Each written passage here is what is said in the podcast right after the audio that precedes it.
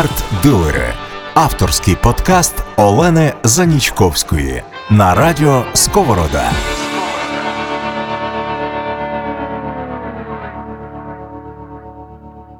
Доброго дня, шановні слухачі. В ефірі черговий а, випуск подкасту Арт-дилери від Радіо Сковорода та платформи Art for Life. В нас сьогодні в гостях Назар Федорак, а, кандидат е, філологічних наук, е, літературознавець, викладач Львівського національного університету та УКУ і спеціаліст з відродження. Власне, добрий день, Назаре. Добрий день. Е, Дякую, що завітали. Ми з Назаром, коли взагалі чому почали цю розмову? Тому що е, я якось останнім часом е, вирішила, що треба перечитати шкільну програму з літератури. Е, Почала з Данте, Петрарки і зараз сфокусувалась на Бокаччо, на Декомароні. Виявилося, що це не нудно, що це абсолютно по-інакшому сприймається, ніж нам це десь вкладалося. І ми з Назаром взагалі почали з того, що давайте поговоримо про Данте. А, і про трійцю цю прекрасну літературну. І в процесі розмови прийшли до того, а що чому б нам не зачепити власне відродження взагалі? І а, літературу відродження, зокрема. Ну, а далі там як вже піде. Зараз, чому відродження? Чому спеціаліст по відродженню? Як так Ну, це сталося? ви мене так назвали, спеціаліст з відродження. Я, власне, так почав думати, чи є взагалі хтось спеціалістом з відродження. Бо е, відродження це е, дуже, дуже, дуже дивне поняття, дуже дивний термін. Ми дуже часто ним оперуємо, а якщо ми задумаємося, що воно таке, то тоді відразу ж е, може постати питання: от е, навіть якщо ми візьмемо саме слово відродження, і- чи в його французькому варіанті Ренесанс, як воно з'явилося е, пізніше, то е, воно саме передбачає, що щось було, народилося, потім щось з тим погане сталося, і ось воно його треба відроджувати. Тобто питання є в тому, що ми відроджуємо, чи що, що тоді відроджували, що відроджували ті люди, яких ми називаємо людьми епохи відродження. І тут починається певне таке ну, бекання-мекання, тому що невідомо, що, а- про що йдеться. Відродження античності, в якому вигляді? Що значить античності? Царів, цезарів, рабовласництво і так далі? Очевидно, ні. Відродження античного мистецтва, античної культури, античної літератури. Е, значною мірою так, але це почалося задовго до Петрарки. Це почалося ще від каролінського відродження Карла Великого з початку 9 століття. Коли взагалі з'явився термін відродження? Хто його придумав? Термін це дуже хороше питання, і дуже дякую, що ви мене за нього підвели. Термін відродження з'явився в 16 столітті. І ми знаємо його творця. Це італійський художник, письменник, архітектор, власне, людина епохи відродження, як ми зараз називаємо, дуже різностороння особа Джорджо Вазарі. Але те, що він вкладав в свій термін відродження, коли він казав, що нам випало жити в добу відродження, абсолютно не відповідає тому, що ми зараз називаємо відродженням. Е, Тут треба трошки в історію зануритися. Е, Одна з таких вирішальних подій е, в історії Європи того часу, яка б дуже багато що змінила, це було е, падіння Візантійської імперії за нашою термінологією. За термінологією офіційною і термінологією, яка була прийнята на заході Європи, це падіння Східної Римської імперії. Тобто в 1453 році впав останній форпост е, Римської імперії. Східної, західної, бо як вони себе називали. Зрештою, вони себе навіть не називали ні візантійцями, ні греками, а ромеями, щоб підкреслити свою приналежність до Риму. І ось цей Рим падає. І він не просто падає, він падає під ударами е, нехристиян. Е, Це величезний удар не е, тільки для Візантії, це величезний удар для цілого християнського світу. І ми чудово знаємо, що на цій території Візантійської імперії були дуже потужні колонії італійські, генуезців і венеційців насамперед. І багатьом із них, та фактично всім е, з часом усім довелося е, дряпати з тих територій. Ну, які тобто, були це дуже сильний ще фінансовий удар, удар по економіці, Очевидно, очевидно, що так. Очевидно, що так. Е, Турки е, дуже добрий час обрали для того, тому що Західна Європа, якщо ми подивимося, що відбувалося в 1453 році, на той час Західна Європа була охоплена тою так званою столітньою війною. Столітня війна, яка почалася між Англією і Францією за спадок, за те, що ну словом, це окрема тема, яку можна розвивати, тому що там е, проявляються ці ранньомодерні речі, за що боролись, власне кажучи. Але столітня війна в неї поступово, завдяки династичним зв'язкам, були втягнуті практично всі двори Європи. І так чи інакше, на боці того чи іншого е, друга і ворога е, виступали ті чи інші монархи, і ця війна, власне, економічно страшно під, підірвала Європу. Е, До цього додається церковна криза 14 століття, тому що це якраз той так званий авіньйонський полон пап. Чума? Е, Чума е, як е, епізод цього, але дуже теж болючий епізод. Тобто Західна Європа перебувала в дуже сумному становищі. І турки, напевно, розуміли, що за інших обставин папа Римський, попри всі конфлікти і непорозуміння з східними престолами, він би простягнув руку допомоги християнам. А тут не було цієї руки, тому що просто не було що простягати, не було кого туди скерувати. І е, власне це ці обставини, які ми маємо розуміти. Е, Історики, не філологи, не культурологи, історики, власне, цей період. Середина 15 століття вони якраз називають е, фактично кінцем середньовіччя і початком ранньомодерного часу, не оперуючи взагалі терміном відродження. Е, Що відбувається, чому я згадав про італійців, які були на теренах Візантії? Вони е, виїжджають, але вони масово вивозять звідти зразки культури. Е, В сучасній Італії, якщо ми переїдемося нею, е, в різних містах, це і Венеція, та ж таки, і Равенна, є дуже багато пам'яток е, саме цього цієї східнохристиянської або ще, скажімо, грецької культури, які туди потрапили саме тоді, саме починаючи з середини 15 століття, завдяки цим купцям, які втікали, але багато що прихоплювали з собою. Звичайно, вони е, говорили, що вони рятують це від мусульманського знищення, тому що, ймовірно, таке могло бути. І Джорджо Вазарі випало якраз бути свідком цього процесу. Повернення чи надходження до Італії, точніше, давньогрецьких, е, не давньогрецьких, тільки візантійських артефактів. І книжок, в тому числі рукописів, літератури, про це є окремі е, дослідження. Він е, був вражений рівнем цих робіт. Дуже мало хто з західноєвропейців знав, а що ж насправді являє собою візантійське мистецтво. Воно інше, але він оцінював майстерність виконання. І от, власне, він казав, що е, він, він вже помічав, він не тільки був свідком перевезення цих цінностей, але він помічав, що італійські майстри, які знайомляться з цим спадком, переходять на якісно новий рівень. Він каже: ось воно відродження мистецтва. Він це пристосовував до мистецтва і пов'язував його з цим візантійським е, артистичним впливом. А далі цей термін уже почав мандрувати. Далі його, власне, він був перекладений французькою як Ренесанс. Далі його вже пізніше, вже по суті, після закінчення тої епохи, яку ми називаємо Ренесансом, почали прикладати і до образотворчого мистецтва, пізніше до музики, до літератури, і формувати бачення оцих трьох століть, грубо кажучи, спрощено кажучи, 14, 15, 16, як епохи відродження. Якщо ми говоримо про початок епохи відродження, наскільки я десь читала, є ж таке поняття, такий термін, як проторенесанс, який насправді стартував десь 1200-х років. І якщо ми говоримо про, про живопис, це були Джото чи Мабуе, тобто воно ну не було вже таке темне це середньовіччя. І ми з вами зачіпали, коли до цього е, спілкувалися.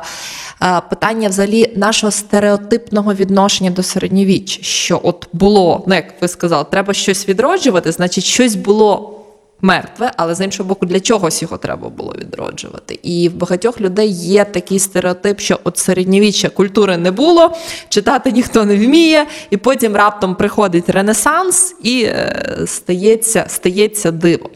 Давайте поговоримо про цей стереотип. Чи настільки середньовіччя було темним, неосвіченим, немистецьким? Е, Про це можна дуже довго і багато говорити в різних контекстах, але очевидно, що ніякої прірви між середньовіччям і відродженням немає. Більше того, сучасна е, культурологія в широкому сенсі сюди і мистецтвознавство, і літературознавство долучаю.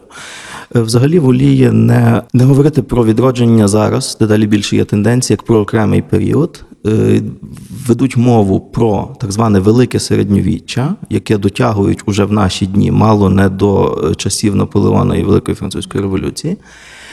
А останнім етапом цього великого середньовіччя називають відродження. Тобто, в такий спосіб ми показуємо і бачимо, що насправді оце проторенесанс, е, він е, я би казав, що він започаткувався взагалі за часів Карла Великого. Там є окрема розмова, чому він започаткувався і яку мету мав Карл Великий, а в що це вилилося, це зовсім тема для іншої розмови. Але е, ми маємо величезну кількість.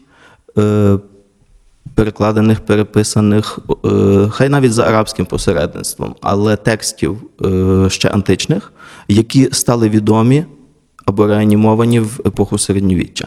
Е, Я би сказав так: як тільки християнство в Західній Європі перестало почувати в середньовіч в античній культурі, в античній культурі загрозу. Що ці античні вірування можуть бути відроджені, загрозу як релігії, як повернення релігії, відразу змінилося ставлення до цього мистецтва. Ну це ж е, Бокаччо, по-моєму, сказав, що коли йому закидали цікавість до античних текстів, він сказав: ну дивіться, ми ж вже настільки розвинуті християни, наша віра настільки сильна, що ну хіба можуть на нас ці язичницькі сили вплинути? Ми тільки можемо брати найкраще і найкрасивіше. Тобто, це про впевненість. Абсолютно, абсолютно. Навіть дивно, що в часи Бокаччо ще це йому могли закидати. Тому що е, величезна кількість е, представників культури, починаючи, е, я вже не кажу про Карла Великого, але далі, е, починаючи з 11-12 століть, поступово відроджували власне цю культуру. Як тільки почали започатковуватися університети, а це здобуток все-таки ще середньовіччя, а не відродження, відразу в програму був е, введений Вергілій із його Енеїдою. Це був перший античний автор, якого дуже детально вивчали.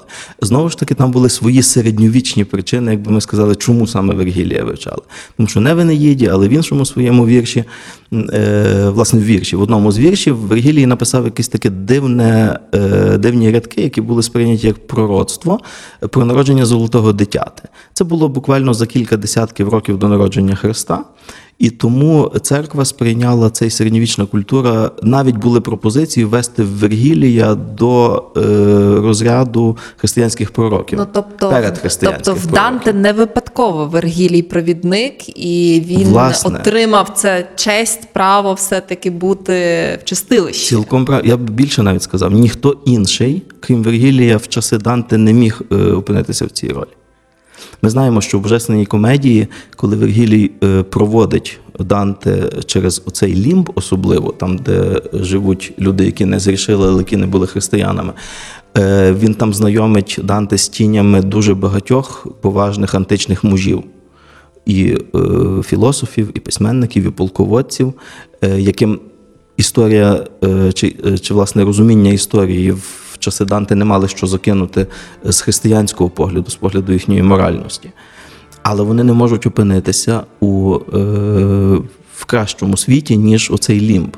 Тобто це така прокладка між пеклом і чимось уже тим, де, де людина або має е, певне таке там духовне блаженство, або має надію на нього, тобто, тобто чистилище. Е, І це дуже один з дуже показових моментів саме того, що е, Данте не є е, насправді не є письменником відродження. Данте є тим, хто завершує середньовічну традицію. Його божественна комедія це унікальний твір, це такий синтез середньовічної культури з різних боків, в який він показує всі здобутки цієї культури. Ми чудово знаємо, що Данте назвав свій твір комедія. Але А, в Азарі Що комічного? в Азарі ж додав, так? Е, Додав. Бокаччо вперше. Бокаччо, Бокаччо, Бокаччо додав Божественне. Але я не про це питаю. Але чому комедія? Сучасний читач, який відкриває цей твір, який розгортає книжку і не зовсім Є в контексті. в контексті, він чекає комічного, він чекає якихось веселощів. Ну що таке комедія, правильно? А чому? А чому комедія? Тому що е, Данте назвав свій твір за середньовічним каноном. Система жанрів античної літератури, яка пізніше е, була, власне, уже ввійшла в е, канон західної літератури, і яка звернулася до жанрів античних комедій і трагедії, і на новому зрізі фактично довела їх до того, що ми маємо сьогодні. Коли ми йдемо в театр, то ми розуміємо, що буде приблизно, якщо нам показують трагедію, а що буде, якщо нам показують комедію. І ми розуміємо, що це обов'язково має бути драматичний твір. Е, В середньовіччі слово комедія означало, мало значно ширше значення. І означало будь-який твір, який має тривожний початок і щасливе закінчення. Тобто, будь оце, оце було жанрове визначення середньовічної комедії. Тобто, будь-який твір, який починається з ситуації непевної, і герой долає різні перипетії, але врешті-решт там є хеппі-енд, це була комедія. Так що Данте назвав це не по ренесансному, Данте назвав це по середньовічному комедії. Я вже не кажу про числову символіку, е, тобто ці всі, ця вся потрійність, потім Дев'ятки. дев'ятки, зрештою 100 пісень, як 100, як один із числових символів повноти. Е, Тобто це все за- замішано, так би мовити, на числовій символіці. Наскільки для розуміння взагалі божественної комедії є важливий історичний контекст? Тому що е, якщо говорити про складність її прочитання, наприклад, особисто для мене, і добре, що в прекрасному українському перекладі були е, на кожен майже абзац пояснення і коментарі. А Це в перекладі Максима Стріхи, я так розумію. так. Останньому. Так, який останнє, останнє, власне, астролябія видала, і я думаю, що ми зачіпимо ще це питання, але е, ти розумієш, що не розуміючи контексту і не маючи цих коментарів, які тобі пояснюють, за що Данте не любив оцього поважного пана, а оцього любив, е, сприймається досить складно. Але напевно в часи Данте це була прямо як е, ну. Це ж всі люди, яких знали читачі, особливо якщо ми говоримо там про Флоренцію, про Равен, про Італію, в принципі, да, тобто там Гвельфи і всіх, кого він любив, не любив. А, наскільки, наскільки от важливо розуміти цей історичний контекст? Ну, можна читати цей твір і взагалі без жодне, не будучи обізнаним з жодним контекстом. І безумовно ми його якось сприймемо. Е, Глибина контексту, звичайно, нам відкриває, чим глибше ми занурені в контекст, тим більшу кількість е, якихось шарів або нюансів ми можемо помічати. Наприклад, е, для пекла безумовно дуже важливий історичний контекст для частини пекло, тому що там справді величезна кількість осіб, реальних осіб, з якими Данте хотів в той чи інший спосіб, може навіть не поквитатися, але оцінити їхню діяльність, або навіть яким хотів поспівчувати, але розумів, що з, е, погляду християнського канону вони нікуди е, інше не могли потрапити, як тільки в пекло. Але коли ми знайомимося з розділом чистилища, а він є значно менш популярним, ніж пекло, то тут нам вже історичний контекст мало що допоможе. Нам потрібен богословський контекст. Ми тут бачимо Данте теолога, тому що це дуже тонкі матерії. Е, Там е, градус символічності надзвичайно зростає, і там вже мало що можна розуміти буквально. Плюс там з'являється Беатріча, яка є дуже особливою особою і персонажем е, Дантів, Дантових творів, різних творів, не лише божественної комедії. Так що тут, е, чим більше ми володіємо різним контекстом, тим краще. Я думаю, що, наприклад, е, богослови, але які не дуже е, обізнані з історією, набагато краще нам витлумачать чистилище. Історики, які, може, далекі від теми церкви, набагато краще витлумачать пекло. І, напевно, містики, може, поети, чисті поети, набагато краще нам витлумачать частину рай. Ну там взагалі дуже цікавий зв'язок планети, космос і рай. Та? Тобто оця структура, наскільки. Е, Чи це правда, що взагалі в нас в багатьох е, картинки раю, пекла і чистилища це дан, е, дантовий глосарій Данте. Тобто він ввів в поняття взагалі оці, ну скажімо так, опис, що до нього не було опису чистилища, пекла, раю з такою деталізацією. Е, Ну, я би сказав, що це і так, і ні. Е, Що зробив Данте? Він систематизував це все. Він зробив це системою. Картинки, епізоди, що може бути в пеклі, що може бути в чистилищі, що може бути в раю, вони розкидані по тисячах текстів, е, так званих апокрифічних. Завжди, е, тобто є оце, цей величезний е, масив апокрифічної літератури, апокрифічних переказів. Тобто там, де святе письмо про щось нічого не говорить, там, де воно зупиняється, народна фантазія працює далі. Вона хоче довідатись більше і з'являються апокрифи. Тобто, ну, скажімо, ми маємо чотири Євангелія канонічні в Святому Письмі, але є ще з 20 апокрифічних Євангелій, які церква з різних причин не вводить до канону. Тобто апокрифічний масив набагато більший, ніж канонічний. Що зробив Данте? Данте, е, напевно, на рівні того матеріалу, з яким він був обізнаний, е, це в тому числі і фольклорний матеріал, тому що тогочасний фольклор значною мірою базувався на е, народному тлумаченні релігійних сюжетів. І, власне, от на витворенні і переказуванні цих апокрифів. Також на рівні своєї певної освіченості, хоча він, він е, не здобував спеціально гуманітарної освіти. Тобто він вчився на правника, не знаємо достеменно наскільки успішно. Потім ми знаємо, що він записався в цех лікарів і аптекарів, як пишуть в нас в книжках, що дуже кумедно, тому що просто взяти і записатися в цех якийсь, навіть якщо ти Данте, практично було нереально. Він мусив продемонструвати певні знання, щоб бути лікарем чи аптекарем. Тобто він мав ці знання з медицини. Які знання конкретно він мав з е, чогось, що пов'язано з філологією чи ширше з філософією, ми не зовсім знаємо. Е, Данте і італійська мова. Тобто, по суті, е, Данте зробив дуже багато для встановлення італійської мови як літературної, тому що, по суті, це був перший твір такого масштабу, написаний італійською, і після нього вже і Петрарка, і решта митців, авторів, вони якби використовували та, це як базу. Чи це правда? І, власне, роль Данте в становленні італійської літературної мови. Тут знову ж таки, залежно з якої позиції ми на це дивимося. Якщо ми дивимося з сучасної позиції, то безумовно. Данте є е, основоположником італійської літературної мови. Все, і на цьому можна ставити крапку. Якщо ми дивимося з позиції середньовіччя, Данте був би дуже здивований, якби йому хтось це сказав. Е, річ в тому, що тоді це не тільки Італії стосується, це стосується всіх тих е, великих державних утворень, які розмовляли якоюсь мовою, яка далеко ще не всюди була оформлена як літературна, а цей процес лише починався. Е, ніхто не мислив категоріями цілої держави. Для середньовічної людини важливими були три маркери: це її релігійна приналежність, це хто вона, з якого середньовічного стану вона походить.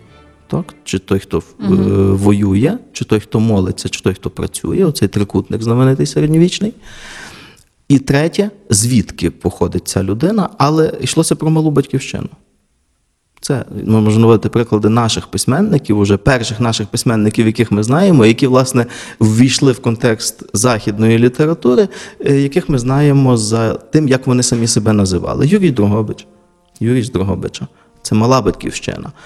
Павло Русин з Кросна, але він обов'язково так, він каже, що він русин, не поляк, бо там була ця територія помежівна між Руссю і Польщею. Але він казав, я русин з-під перемишля.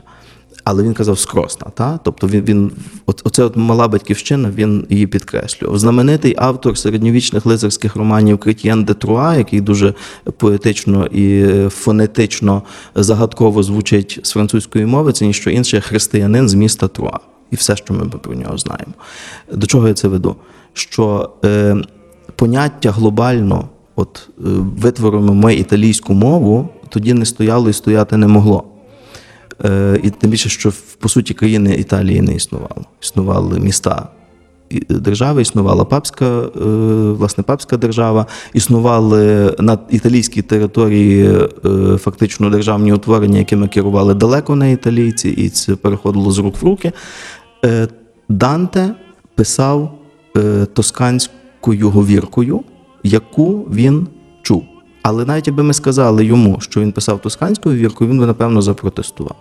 Він писав флорентійською мовою.12 Данте е, писав живою мовою, е, що, зрештою, було зовсім не дивиною в ці часи в 12-13 століття в Європі середньовічній.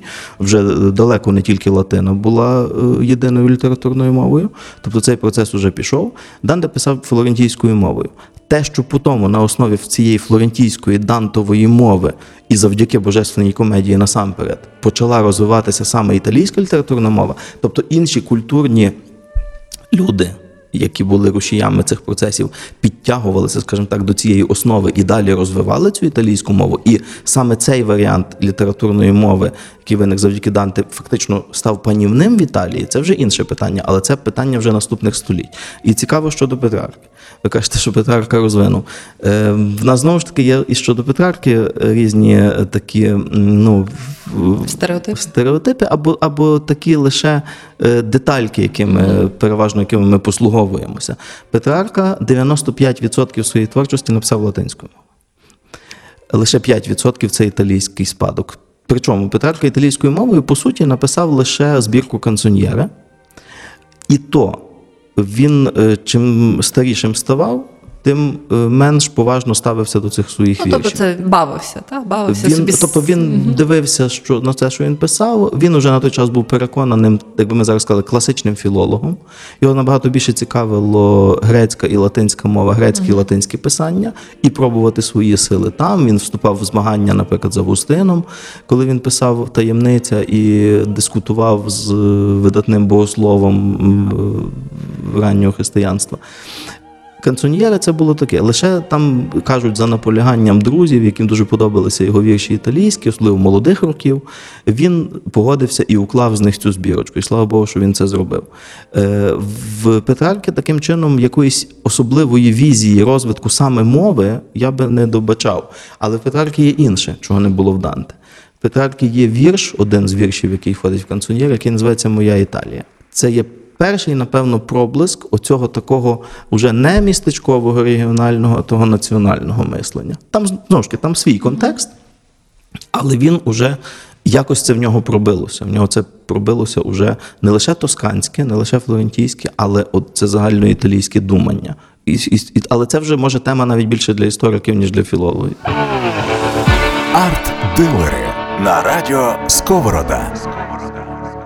Петрарка як батько сонету. Так? Петрарка? Ні. Так. Сонету як форми, яку потім ми, ми, ми асоціюємо більше, напевно, з Шекспіром, але все-таки. А... Петрарка е, не вигадав сонет.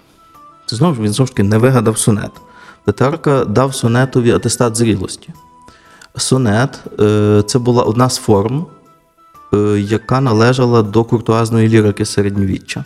Сонети, ми маємо зразки сонетів творчості трубадурів е, в провансальських, відповідно провансальською мовою. Е, Трошки слабше, але пробували писати сонети французькі трувери. Е, І лише пізніше до цього долучилися італійські поети. Але сонет ніколи не був на вершині популярності, навіть близько не був серед е, популярних е, жанрів в середовищі цих куртуазних поетів. Чому? Тому що сонет має дуже специфічну побудову. Його не заспіваєш. 4-4 рядки, 3-3 це не лягає на мелодію. Тому е, набагато популярнішими були простіші або просто інші форми, які писалися просто катренами, чотири віршами. Їх, тому що переважна більшість текстів куртуазних е, була розрахована в тому числі і на співання, на те чи інше виконання, складнішою чи простішою мелодією. Сонет був в цьому куртуазному середовищі, він був відомий, але Е, Отут уже, до речі, сонети, кілька сонетів написав і Данте. Вони вміщені в його перш, першому творі е, Нове життя, який ще був перед божественною комедією. Е, Але послідовно, цілеспрямовано почав розгортати сонет, можна навіть сказати, якусь таку утвердив теорію сонета саме Петрарка, тобто саме завдяки Петрарці утвердився оцей обов'язковий ямб, бажано п'ятистопний для сонета. Саме завдяки Петрарці утвердилася певна структура сонета. Перший чотиривірш теза, другий чотиривірш антитеза, а далі в цих е, останніх шести рядках певний синтез, певний висновок, деколи парадоксальний, деколи можемо говорити про певні новелістичні сонети. Але це вже ви правильно сказали, е, оце новелістичний сонет, це вже більше стосується англійського сонета. Це зовсім інша тема про розвиток англійської поезії і сонета, в тому числі в 16 столітті, в другій половині 16 століття, тому що це було взагалі феноменальне явище. Англійська поезія другої половини 16 століття. Ми зараз, напевно, не будемо Ну, це, цього це, чіпати. Це, так, ми звідси Це не інше. вийдемо. Це інше, це інша тема, але тут так, якщо говорити про письменників, яких ми відносимо до доби відродження, то Петра, авторитет Петрарки був надзвичайним. І школи петраркістів, петраркійської лірики, школи наслідування Петрарки, школи сонетів, особливо це почалося з романських країн, е, власне, в Іспанії, пізніше в Франції, е, були всюди. Тобто Петрарка був е, іконою, іконою стилю і іконою сонету. А, давайте про жінок поговоримо. Данте е, і Петрарка, Беатріче і Лаура. Е, Чи це все ще любов до прекрасної дами, яку ми так знаємо, якщо ми знову ж таки говоримо про стереотипи асоціації з середньовіччям, то є оце прекрасна дама, куртуазна поезія. Але жінка там така, вона на балконі десь сидить, і її не сильно принаймні те, що я десь читала, в куртуазній поезії десь не сильно вона існує.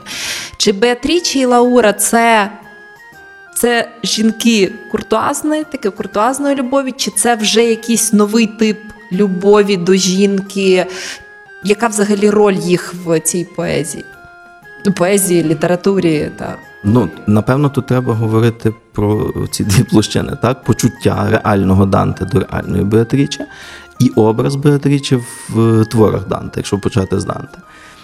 Е, можна ще про дружину згадати і декількох дітей, яка ніде не фігурує. Так, так. Ну, взагалі, е, тобто, безумовно, тут є е, куртуазний момент дуже сильний, тому що до елементів куртуазної культури середньовічної належало, це навіть було, можна сказати, обов'язковою вимогою для лицаря, тобто для вельможі, е, бути е, в куртуазному такому аспекті в когось закоханим. Дама серця. Дама серця. Е, Тобто це було поширеним, це було типовим явищем, коли лицар мав дружину, мав сім'ю, мав дітей, але почуття його були віддані іншим. Значною мірою це диктувалося тим, що дуже багато шлюбів в середньовіччі були не шлюбами з кохання, а шлюбами з Розрахунку. навіть не з розрахунку, а за попередньою угодою. Дуже часто було так, що одружити дітей, їхні батьки е, домовлялися ще тоді, коли ці діти тільки народилися. Дуже часто було так, те, що ми бачимо там в казках чи навіть в мультиках зараз, і нам здається, що це неможливо. Коли е, наречений і наречена зустрічалися безпосередньо в церкві е, під час шлюбу і вперше бачили один одного. І Тоді це так. не завжди був приємний сюрприз. Не завжди далеко, і, але до цього ставилися нормально. Тобто, оце вищі кола, оце от, цей прошарок середньовічного суспільства, е, який виріс з тих, які воюють, е, тобто тільки зобов'язані були захищати, ну і це був владний прошарок світської влади. Е, Там шлюб ніколи не був, або дуже рідко був ем, елементом особистого вибору і елементом кохання. Шлюб був політич, одним з політичних інструментів. Ми це можемо і в нашій історії бачити е, за тим, за кого віддавали своїх доньок і чому е, наші князі, наприклад, Ярослав Мудрий, Володимир Мономах і інші. Е, Так що тут є оцей момент. Але власне звідки з'явилася куртуазна культура і куртуазна література? Почуття все одно були. Так, ти змушений був з кимось одружитися або за когось вийти заміж, але укладалася така негласна угода про те, що ти маєш право обрати справжнім об'єктом своїх почуттів когось поза шлюбом.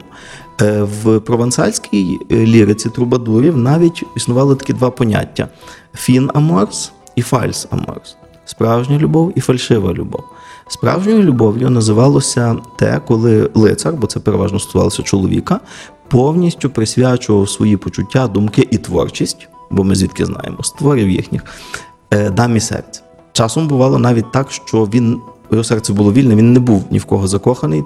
Тоді він мусив обрати собі якусь таку даму серця, щоб ну, не виглядати білою вороною поміж. Ну, якось перед хлопцями Але- незручно. так. та? Але це вже тоді ми переходимо до іншого цього дуже ризикованого поняття фальса. Морс. Що таке фальшива любов? Куртуазна, е, куртуазне середовище дуже засуджувало і відкидало не тільки церква, а саме куртуазне середовище відкидало від себе, воно могло просто ігнорувати, бойкотувати людину, яка була розпусною.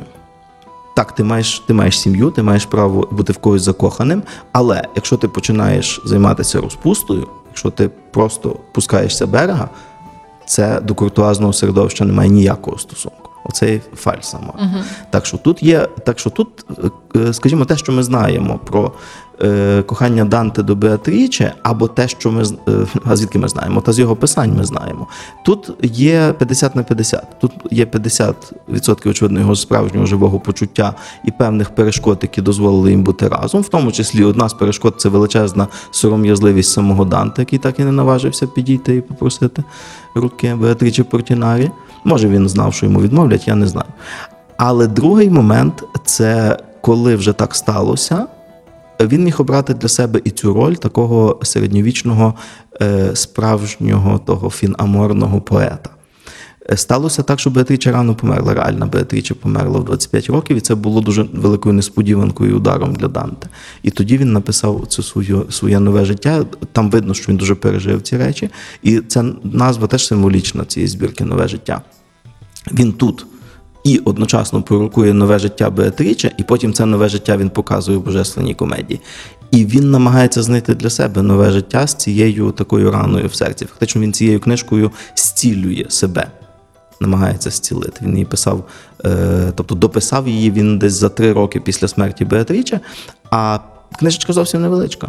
Це там буквально близько 30 віршів і деякі такі прозові фрагменти поміж ними. Так що це такий випадок. З Петраркою взагалі ще цікавіше, тому що довкола Лаури набагато більше міфів, ніж довкола е, Беатріча. І теж Петрарка йдеться про його родину, і теж е, і, і дітей також. Е, Петрарка, очевидно, був людиною вже трошки іншої формації, ніж Данте, хоча часовий проміжок між ними невеликий.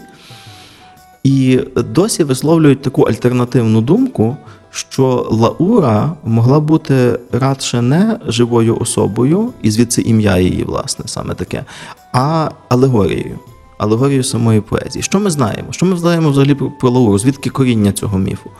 Е, я не кажу, що міф, що це конче якась вигадка, але міф про Лауру, тому що дуже багато довкола цього різних е, фантазій наплоджено. Ми знаємо одне. Е, фразу з таких спогадів Петрарки, який е, записав, що 1327 року, тобто коли Петрарці було 23 роки, в Авіньйоні, це окрема історія, що він там робив, в церкві Святої Клари він зустрів жінку, Лауру, яка е, на все життя стала його музою, чи як би це сказати, все життя полонила його серце. Але ми також знаємо, що е, Петрарка е, в той час, коли він мав 23 роки, він був загальновизнаним поетом номер один вже в Італії, е, хто писав італійською мовою, і його дуже мали за велику честь в різних містах. І в світських правителів, і в церквах приймати і нагороджувати за давньоримським звичаєм лавровим вінком як найкращого поета. Тобто багато хто пов'язує це ім'я Лаури з лавром, з лаврами поезії, поета, і, відціл, і говорять про те, що він міг під цим іменем Лаури просто зашифрувати поезію. І коли він писав свою і компонував свою збірку канцоньєри, він поділив її на дві частини: на життя Мадонни Лаури і на смерть Мадонни Лаури. Знову ж таки, є два підходи. Може, це справді так. Вона жила, і це вірші написані за коли, поки вона жила, а потім після її смерті вже як таке оплакування. А може, це е, той злам, який відбувся в творчості самого Петрарки. Життя Мадонни Лаури це коли він реально е, дуже цікавився і дуже великої ваги надавав своїм італійським віршам. А потім, теж про що ми вже говорили, коли він охолов до них, але час від часу ще писав. І це могло бути на смерть Мадонни Лаури. Це я, я не кажу, що так є, але ніхто не може сказати, як я насправді. Це інший альтернативний погляд, який може, бо ми говорили про це на початку, може зацікавити сучасного читача, взяти до рук збірку Петрарки Канцуньєре і уважно перечитати ці його любовні вірші. І, е, наприклад, уявити собі, як та Лаура виглядала, якщо Петрарка її він був в неї закоханий, написав сотні віршів. А який же ж портрет Лаури? Що ми дізнаємося про зовнішність Лаури з віршів Петрарки? Знаєте що? Ну, аналізували ці вірші, домагалися. Ну що ж, мусив же ж Петрарка якось її ну, характеризувати. Ну, є дві деталі портретні: блакитні очі і світле волосся. Це ж потім е, читала дуже таку цікаву, цікаву статтю про те, що а, ви, сказали, що Петрарка був дуже популярний, і відповідно було дуже багато наслідувачів, дуже багато е, людей переписували в стилі Петрарки. І відповідно, якщо якби там коханій дівчині треба було присвятити вірш, ти або зачитував Петрарку, або писав якось там в стилі Петрарки, і вже через якийсь час вони стали. Ну, ми би це назвали попсовими. Та? Тобто, звичайно, сам Петрарка прекрасні вірші писав, але через деякий час вони якби стали попсовими. І той самий є така теорія, що Шекспір е, в одному з своїх сонетів він навіть так висміював трошки образ цієї білявої е, голубокої Лаури. А я зараз не згадаю, на жаль, в українському перекладі, але ідея була, що не, не, не голубі в тебе кохана очі, і волосся не біляве, а таке, як в ворона чорне, і що це вже була такий трошки протест проти цієї такої. Е, Не знаю, ставання такого стилю попсовим, тобто наскільки нас- на той час, звичайно. Е, Це був протест, так, безумовно. Кожен великий письменник, він тому і великий, що він породжує цілу хвилю епігонів. наслідувачів, і ці наслідувачі є різної якості, переважно не дуже добрі. Петрарка сам не придумав цього ідеалу. Це тобто є дослідження щодо цього. Якщо ми подивимося навіть на живопис часів Петрарки, всі е, жінки, мадонни, вони з блакитними очима і, з, е, і, і біляві, тобто це був ідеал певної краси в Італії. Але ви розумієте, що ідеалом краси дуже часто стає те, чого немає насправді, звідки в Італії біляві жінки. Власне, хотіла задати це питання, тому що якщо ми згадаємо всіх ну найкрасивіших за сучасними канонами італійських актрис, це зовсім не той типаж. Очевидно, було так і тоді. Тобто, бракувало те, що було екзотичним, те вважалося прекраснішим, ніж те, що ходило поруч по вулицях. Ось. Е, В Шекспіра е, Шекспір взагалі є великий е, там і містифікатор, і наслідувач, і значна частина творчості Шекспіра, може навіть половина, а може й більше. Це є відштовхування від чиєїсь попередньої творчості. Шекспір, очевидно, протестував не проти Петрарки. Шекспір протестував проти оцього епігонства і оцього, що. Єдине, що побачили в Петрарки, більшість е, людей е, чи більшість е, ну, поетів середньої руки, це те, це потребу наслідувати власне цей портрет, оці дві портретні характеристики, бо більше і нема лаури, які він вводить. Ми не знаємо перипетій е, там шекспірівського цього образу цієї смаглявої леді, як він писав, бо вона смаглява, і шкіра в тебе не біла, і очі в тебе не блакитні. Ну, так. Тобто він, звичайно, тут іронізував. Е, Ми не знаємо, наскільки це е, особа пов'язана із реальним життям Шекспіра. Зрештою, про реального Шекспіра є велике питання. Ось. Але те, що це певна літературна гра, це що це певний літературний протест, то це безумовно. Тільки пам'ятаємо, що між Петраркою і Шекспіром пролягає добрих два століття і е, дуже багато посередніх поетів. Шекспір е, не дуже добре знав іноземні мови, я би сказав, він їх зовсім не знав, тому він міг протестувати насамперед проти англійських поетів, які наслідували Петрарку. Якого вже, напевно, дійшло до певного рівня трошки абсурду, це наслідування. А, якщо говорити про переклади, що Данте, що Петрарки е, українською мовою, наскільки взагалі вони були, наскільки вони є зараз? Ну тобто зараз того, що я останнє власне бачила, це те, що ми з вами говорили, згадували видавництва Столябія, Стріха. Як на мене, не спеціалісти, чудовий переклад, наскільки я бачила, він років 20 займався цим перекладом, тобто це така титанічна праця. З Петрарки, те, що особисто мені зрезонувало, це Павличко. Які ще переклади? Чи їх багато, чи їх небагато? Кого читати? В якому перекладі? В чийому перекладі? Якраз е, тиждень тому у нас були захисти курсових робіт в УКУ, і е, одна студентка е, спробувала е, порівняти різні переклади Данте, але не цілого твору, бо це ще поки що не, не для студента, очевидна робота, але одної пісні. Вона взяла першу пісню пекла вступну і порівняла три поетичні переклади, які ми маємо. Бо е, насправді е, ми маємо переклади Євгена Дроб'язка, ми маємо переклад спільний, а хоча б вони робили його нарізно. Тобто це був переклад Петра Карманського, потім удосконалений, е, поліпшений, що зробив Максим Рильський, тобто це їхній спільний переклад. І зараз є переклад Максима Стихи. Це ми говоримо про перекладачів, які подолали бодай одну з трьох частин е, божественної комедії, тому що фрагментарно є дуже багато. Е, і Франко брався переспівувати. Ну тут буде тут будуть десятки прізвищ. Е, І студентка е, навіть на матеріалі тої одної пісні, яка і при тому вона ще пробувала власний підрядник зробити і навіть щось трошки ухудожнити його. Вона зробила такий переклад, перекладознавчий висновок сказати. Е, Важко говорити про те, який переклад кращий, який гірший, але так само важко говорити, який переклад адекватніший, чи е, десь більше від себе перекладач додав. Важливіше інше. Е, Як завжди в літературі, це, це завжди е, двоє осіб беруть участь в літературному процесі автор і читач. Е, В при перекладах втручається третій, тобто перекладач. Що відбувається? Кожна, кожне покоління читацьке, воно ніби вимагає свого перекладу. Тут питання не в Данте. Данте, як написав, цей текст не змінюється. Питання в змінах сучасної мови. І переклад Дроб'язка, і переклад Карманського Рильського ми спокійно можемо читати, і там і вони є добрі переклади.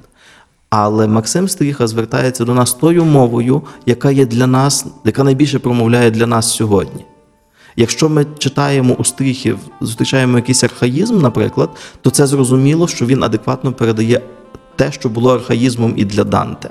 А якщо ми натрапляємо на такий архаїзм в Керманського чи Врильського, то ми вже тут постійно застановляємося. А це стан мови, наприклад, На першої час? половини ХХ століття нашої, чи це нарочито вони передають щось у Данте. Тому стріху легше читати, стріха легше сприймається значною мірою саме тому, що він працює з мовою сучасною, ту, яку ми зараз е, маємо як літературну мову. Мене років 30-40, і е, напевно з'явиться новий переклад. І ті читачі будуть казати: о, переклад Максима Стріхів він такий вже архаїчний, він якийсь така, там українська мова вже не така, як би мала бути. А ось буде новий. Тому є це величезна е, втіха для нас, що ми маємо. Це не кожне покоління має добрий переклад. Е, Знаменитого класичного твору ми маємо цей добрий переклад. Це переклад Максима Стріхи. Плюс він зробив титанічну справді працю, бо прокоментував це все. Е, Там передмови до кожного тому настільки захопливі, що їх можна читати як, як окремі художні твори навіть. Ну і власне дуже цікаві доданки до Комен- кожної частини, Так, там, так. де він е, особливо до, е, до пекла, де він бере приклади різних як. Перекладів, які робилися українськими відомими е, митями, так і м, твори, на які надихнув Данте, та або десь де використовується там Леся Українка дуже цікава, навіть Шевченка. Тобто мені здається, що книга дуже варта е, до читання, власне, власне, власне. Уся, тобто не тільки переклад, а як ви кажете, і передмова, і післямова, і е, Ну, щодо цього, то я би ще порадив. е, Це вже я не пригадую скільки, але певно років 15 тому приблизно, може трошки менше. Е, Було видано окремо ще таку е, спробу праці, вже такої більш перекладознавчої Максима Стріхи. Він ще не доперекладав тоді е, всю божественну комедію, але він застановився над цим питанням. Так напевно, добре підійшов як справжній науковець. Е, Я перекладаю, окей, а що робили переді мною? І не тільки перекладали, а як Данте в нас запозичували, як адаптували Данте до української літератури. І в нього є в цій серії Київського видавництва факт, яке вже спочило в Бозі, але встигло видати багато гарних книжок. Е, Є оце от е, м, е, така в них є серія улюблені тексти, тексти довкола текстів, і там є книжка стріхи про Данте в українській літературі. І, власне, от там він більше ще пише, ніж у цій передмові до пекла. А Петрарка? З Петраркою трошки тяжче в якому плані? Е, Петрарка. Е, Збірка канцоньєри, бо про це ми говоримо, про це його єдиний, по суті, італійський текст. Це не є сюжетна річ, це не є фабульна річ. Якщо божественна комедія Данте розповідає нам цілу історію, це можна сказати пригодницький твір значною мірою, е, з місцями, там, з елементами там, жахів і ще чогось Хорору такого Так. нормального. то в Петрарки це просто збірка віршів. Там можна шукати, вчитуватися і шукати внутрішній сюжет, психологічний сюжет. Це, це все роблять, і це, але це на значно такого вужчого читача, ніж е, Данте. Плюс це е, переважно сонети, які теж, е, як то кажуть, не всім заходять. Так само не всім заходять і перекладачам. Перекласти сонет є не так легко, очевидно, важче, ніж е, деякі інші простіші віршові форми. Тому е, тут і пропозиції менше перекладацької, і, можливо, навіть і якихось таких блискучих результатів теж менше. Тобто, те, що пробували робити різні перекладачі, це є добре, і це похвально, але мені здається, що е, такий якісний переклад цілого твору, ціл- тобто канцоньєри саме не як збірки, а як твору, якби от з цим от внутрішнім психологічним прочитанням, не переклад кожного окремого сонета, а от провести цю побачити, побачити цю історію і провести її, не загубити її при перекладі. Е, І плюс додатком до цього буде і таке от коментування, таке от захоплене коментування, як зробив Стріха, це, напевно, ще поперед. Тобто я, я би тут не ризикував. Є українські переклади, пробував перекладати Микола Лукаш, е, Павличко, але не, не, не всі переклав. Є, зрештою, з цього приводу навіть теж такі маленькі дослідження Григорія Кочура про те, хто перекладав Петрарку. Але е, публіка, ще раз кажу, читацька публіка Петрарки в нас є набагато вужча, ніж е, читацька публіка Данте. Е, а і та, що є, вона висуває значно може вищі вимоги до перекладача, ніж е, та, що до Данте. Тобто Петрарка це така вже е, елітарна, елітарна насправді література, хоч вона колись була масовою, але зараз вона перетворилась на розряд елітарної. І тут я думаю, все-таки, що на принаймні наше покоління ще чекає свого перекладача. Є хороший, хороший шанс е, в перекладачів на наступний великий, великий переклад. Арт-дилери на радіо Сковорода. Бокаччо. Ми плавно підходимо до Декамерону, напевно, як одного з найбільш відомих його творів. Так само мені здається, твор, який в багатьох асоціюється з чимось дуже складним, як казали мені мої знайомі, що це неможливо читати, це довго, це нудно. А, давайте поговоримо про період, коли навіть не період, коли писався Декамерон, а ті події, які стимулювали його написання, та, так само це чума. І е, друге питання це те, що здивувало мене, і знову ж вертаючи до теми стереотипів, це, звичайно, вже в нас відродження, але все одно. Ну, в Декамероні так багато розпусти і плотської любові. Тобто, якщо думати про середньовіччя, як про такий дуже, як це сказати, правильний період, е, там да, тут, як ви самі сказали, тут нас дама серця, тут нас дружина, є чіткий порядок. Ну, Декамерон, я би сказала, що напевно дітям до 14 не варто читати деякі. Ну, коли сказали е, до уривки. 18, зараз вже до 14, так. Ну, в них зараз є TikTok, Послаблюється, тому я боюся, що Декамерон їх не здивує, але тим не менш. Так. Е, Хороше. Е, Тобто це цілий комплекс питань. Це знов цілий комплекс питань, який зачіпає е, глибини середньовічної культури. Ніхто ніколи не казав, що середньовіччя є святенницькою епохою. Зовсім ні. Е, і звідси фраза, яка десь звучить навіть ще в Святому Письмі з уст Христа, а потім яку повторюють дуже дуже багато авторів християнських. Коли ви до е, простих людей звернена, коли ви слухаєте ваших пастирів, то робіть не так, як вони роблять, а так, як вони кажуть. Тобто це такий натяк на те, що е, дуже багато хто вміє гарно повчати, але сам не є прикладом такого життя. І тут середньовіччя не є ні е, якимось, е, власне, ні якоюсь іконою, ні навпаки, е, знову ж таки, яким, якоюсь страшилкою. Зовсім ні. Але тут є інший момент, якщо ми вже про це Мгм. заговорили.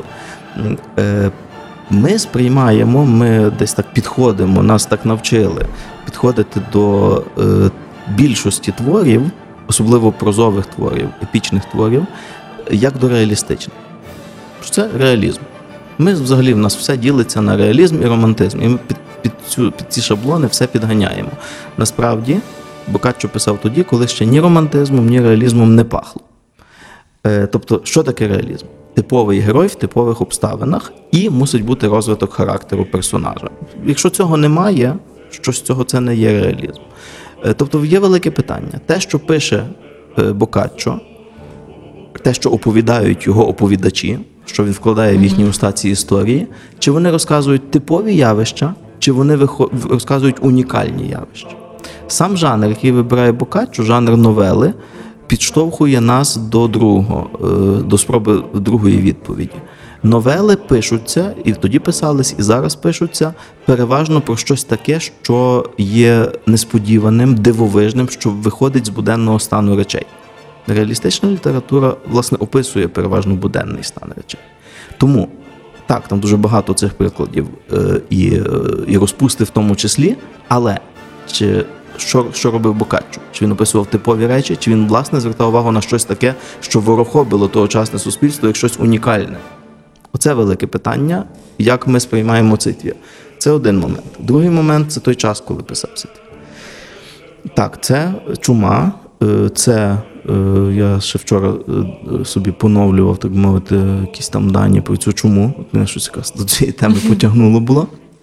За різними оцінками істориків, якщо брати цілу Європу, а це приблизно було, вона охопила фактично всю Європу, десь 30% населення вимерло за цей період від 1343-го, коли почалася чума, десь до 53-го року. Ну, це на різних територіях. Безпосередньо Бокаччо писав е, Декамерон в 48-51 роках, якраз тоді, коли чума господарювала Флоренції, в його рідній Флоренції. І е, імовірно, що е, Бокаччо опинився чи писав цю, цей декамерон в тій ситуації, в якій, в яку він поставив своїх персонажів. Тобто, від'їхавши не так далеко від Флоренції, там буквально за сюжетом 6 кілометрів, може трошки більше, на якусь заміську віллу, і перечікував в ізоляції. Ми не дуже добре зараз розуміємо, що це таке. Так, в самоізоляції перечікував, е, а що ж буде далі. Ми можемо собі уявити, напевно, можемо собі уявити психологічний стан, хоча б приблизно психологічний стан людей, які е, не сидять, е, які не знають, що, що таке карантин, які не сидять на ньому, які бачать, які, які не бачать тої хвороби, тої загрози, вона невидима, але які бачать, як щодня е, десятками, сотнями ховають інших людей, бо люди просто мруть і лежать на вулицях. І невідомо звідки.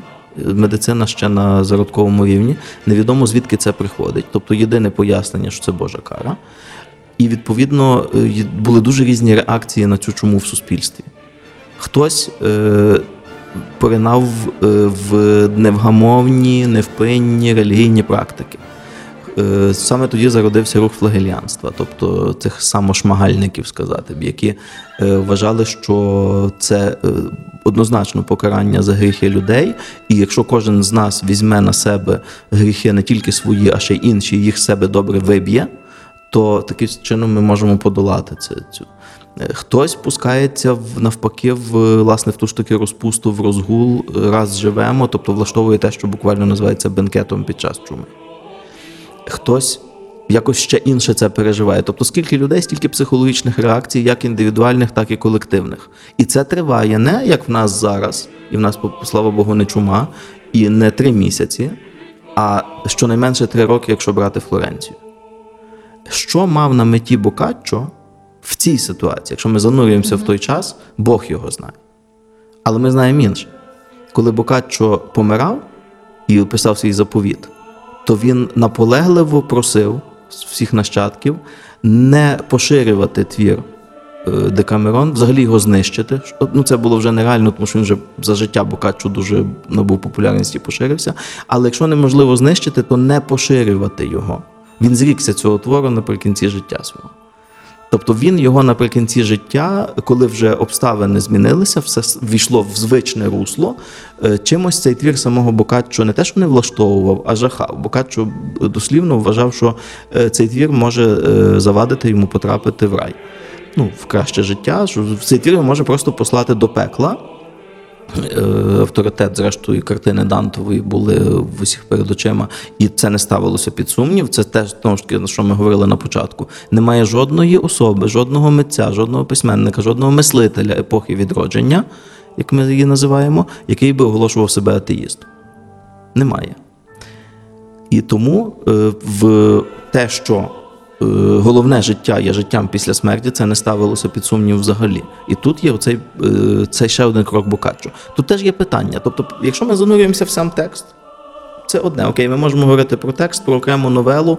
е, Ми можемо говорити про проблему Декамерона як цілісного твору, про його прочитання, що ще належить зробити. Але якщо ми дивимося на цей твір в контексті життя і творчості самого Бокаччо, це було дуже бурхливе життя і дуже різноманітна творчість, бо в нас, на жаль, Бокаччо сприймається як автор одного твору. Поставити будь-якій людині питання, а що ще написав Бокаччо, крім Декамерона, ледве чи ви почуєте якусь відповідь. А що ще написав Бокаччо? Дуже Декамерон? багато всього. Бокаччо починав як поет. Бокаччо написав кілька збірок поеті, поезії, і в тому числі е, він мав свою даму серця, про яку набагато менше відомо, ніж про Беатріче і Лауру. Е, Він її е, виводить в усіх своїх творах, особливо, ну, принаймні, в межах до Декамерона і в самому Декамероні. Це Фіаметта, він її виводить під цим іменем. Е, Це з італійської вогник. Е, Це була Марія Даквіно, її справжнє ім'я. Можливо, це якась теж така гра, бо Аквіно це пов'язано. Вона королівської крові була? Так, так, так, так. Він був в неї платонічно закоханий, бо там не було шансів на щось більше. І, е, але Аквіно, вона крім того, що вона була з Аквітанії, це пов'язано з водою. Він її показує як вогник у, своєму, у своїх творах, щось протилежне, якась стихія. І в нього є. Е, е, збірка елегії Мадонни Фіаметти, тобто просто їй присвячена. І Фіаметта під цим іменем фігурує одна з десяти оповідачок Декамерона. Е, Можна просто взяти Декамерон і прочитати не весь текст від початку до кінця і замакітритися в голові від цих всіх новел і сюжетів, а вибрати з кожного дня, що розповідала Фіаметта. І подивитися, ми, ми навіть певний портрет її побачимо психологічний. Вона е, найдобріша, вона найсором'язливіша, вона така відповідає десь у цьому крутуазному ідеалу дами. Вона завжди червоніє, коли хтось якісь фривольні речі говорить. Там є окремий образ Фіаметти навіть в Декамероні. Е, Далі він Бокаччо багато переїжджав. Він був і в Неаполі, він там намагався зрештою здобував освіту. Чому туди він потрапив в коло письменників, митців. Перше його таке мистецьке середовище було неаполітанське.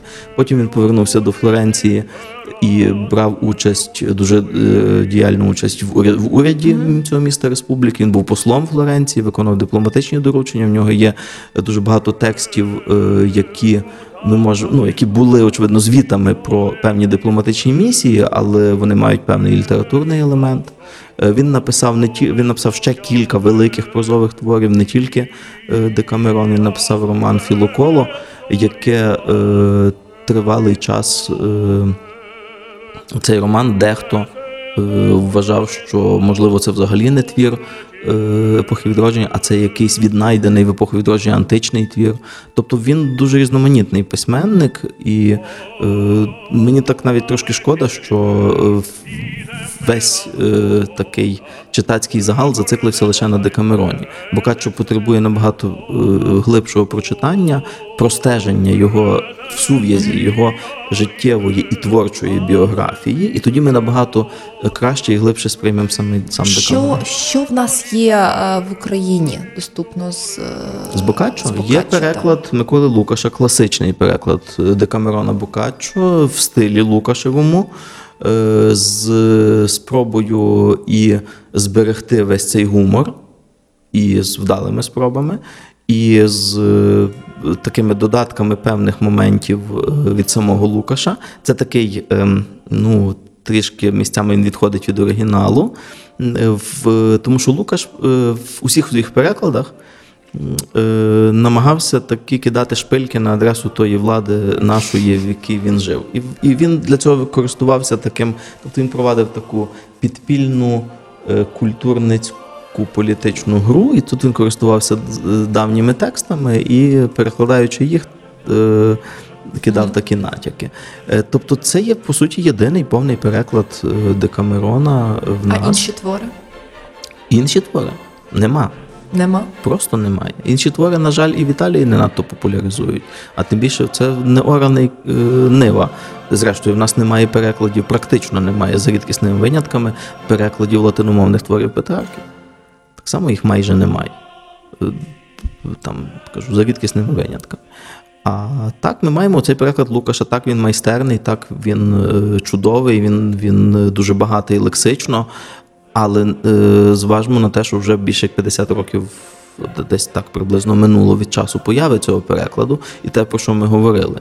Е, Сучасне покоління вже саму мову Лукашевих перекладів сприймає певним чином як мову ну, своїх і дідусів. Ну, я вам скажу, що власне та, що якщо порівнювати, ми вже будемо е, до, до, до фінішу трошки підходити, але якщо порівнювати от мої власні враження від божественної комедії в перекладі стріхи, і зараз я власне читаю Декамерон. Ну, Декамерон іде важче. І Я от власне мені цікаво, чи він іде важче через, через сам твір, чи через мову перекладу, тому що його а, ну дуже важко читати великими шматками. І напевно, взагалі на завершення хотілося б такої сказати, поради для тих людей, які все-таки хочуть його спробувати прочитати. Як, як прочитати Декамерон і не кинути на, на третій чи четвертій оповідці? Як його читати? По історії в. Я думаю, що добрим рецептом було би оце постійне е, такий стан, е, в який себе можна ввести, стан легкого роздратування. Е, в якому плані? Чума довкола.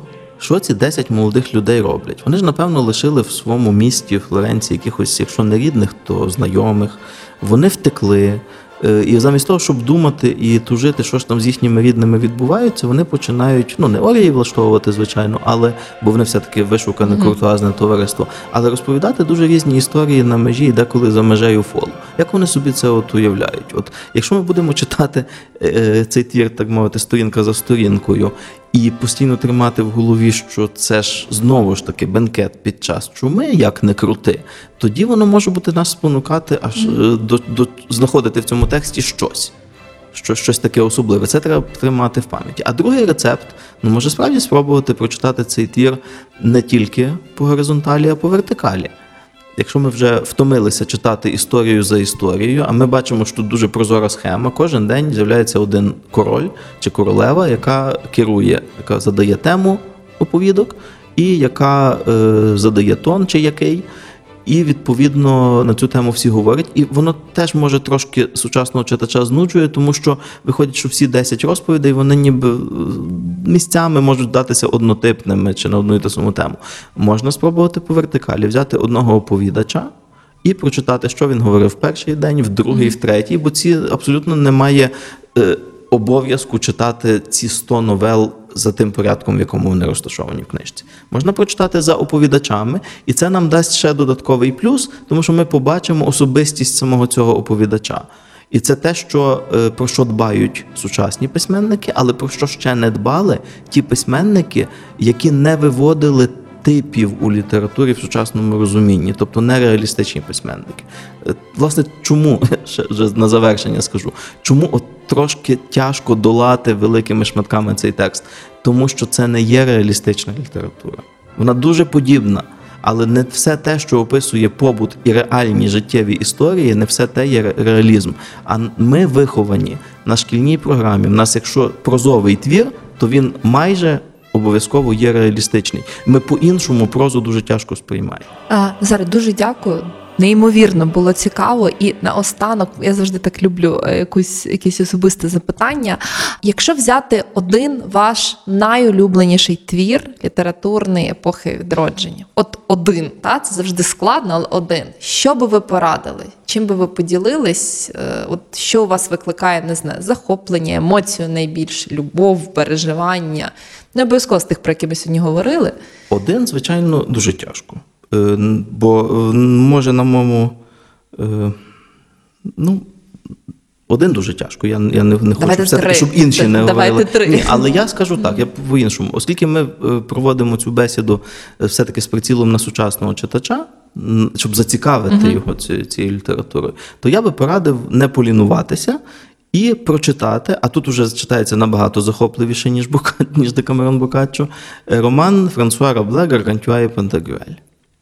Е, ось. І я впевнений, що читач, який, наприклад, е, обізнаний або цікавиться сучасною літературою, зокрема постмодерною літературою, коли він прочитає Гаргантюа і Пантагрюель, він, як каже сучасне покоління, може прозріти в тому сенсі, що дуже багато того, що ми вважаємо там винаходами, здобутками, не знаю, якими ефектними прийомами постмодерної літератури, насправді започатковувалося ще тоді і давно. Клас, дуже дякуємо. І я сподіваюся, до наступних зустрічей, тому що тема і відродження, і літератури вона дуже широка. І я думаю, що багато ще можна і говорити, і доносити до нашого слухача. Зараз дуже дякую за розмову. Дякую, дякую. Арт-дилери. Авторський подкаст Олени Занічковської на радіо Сковорода.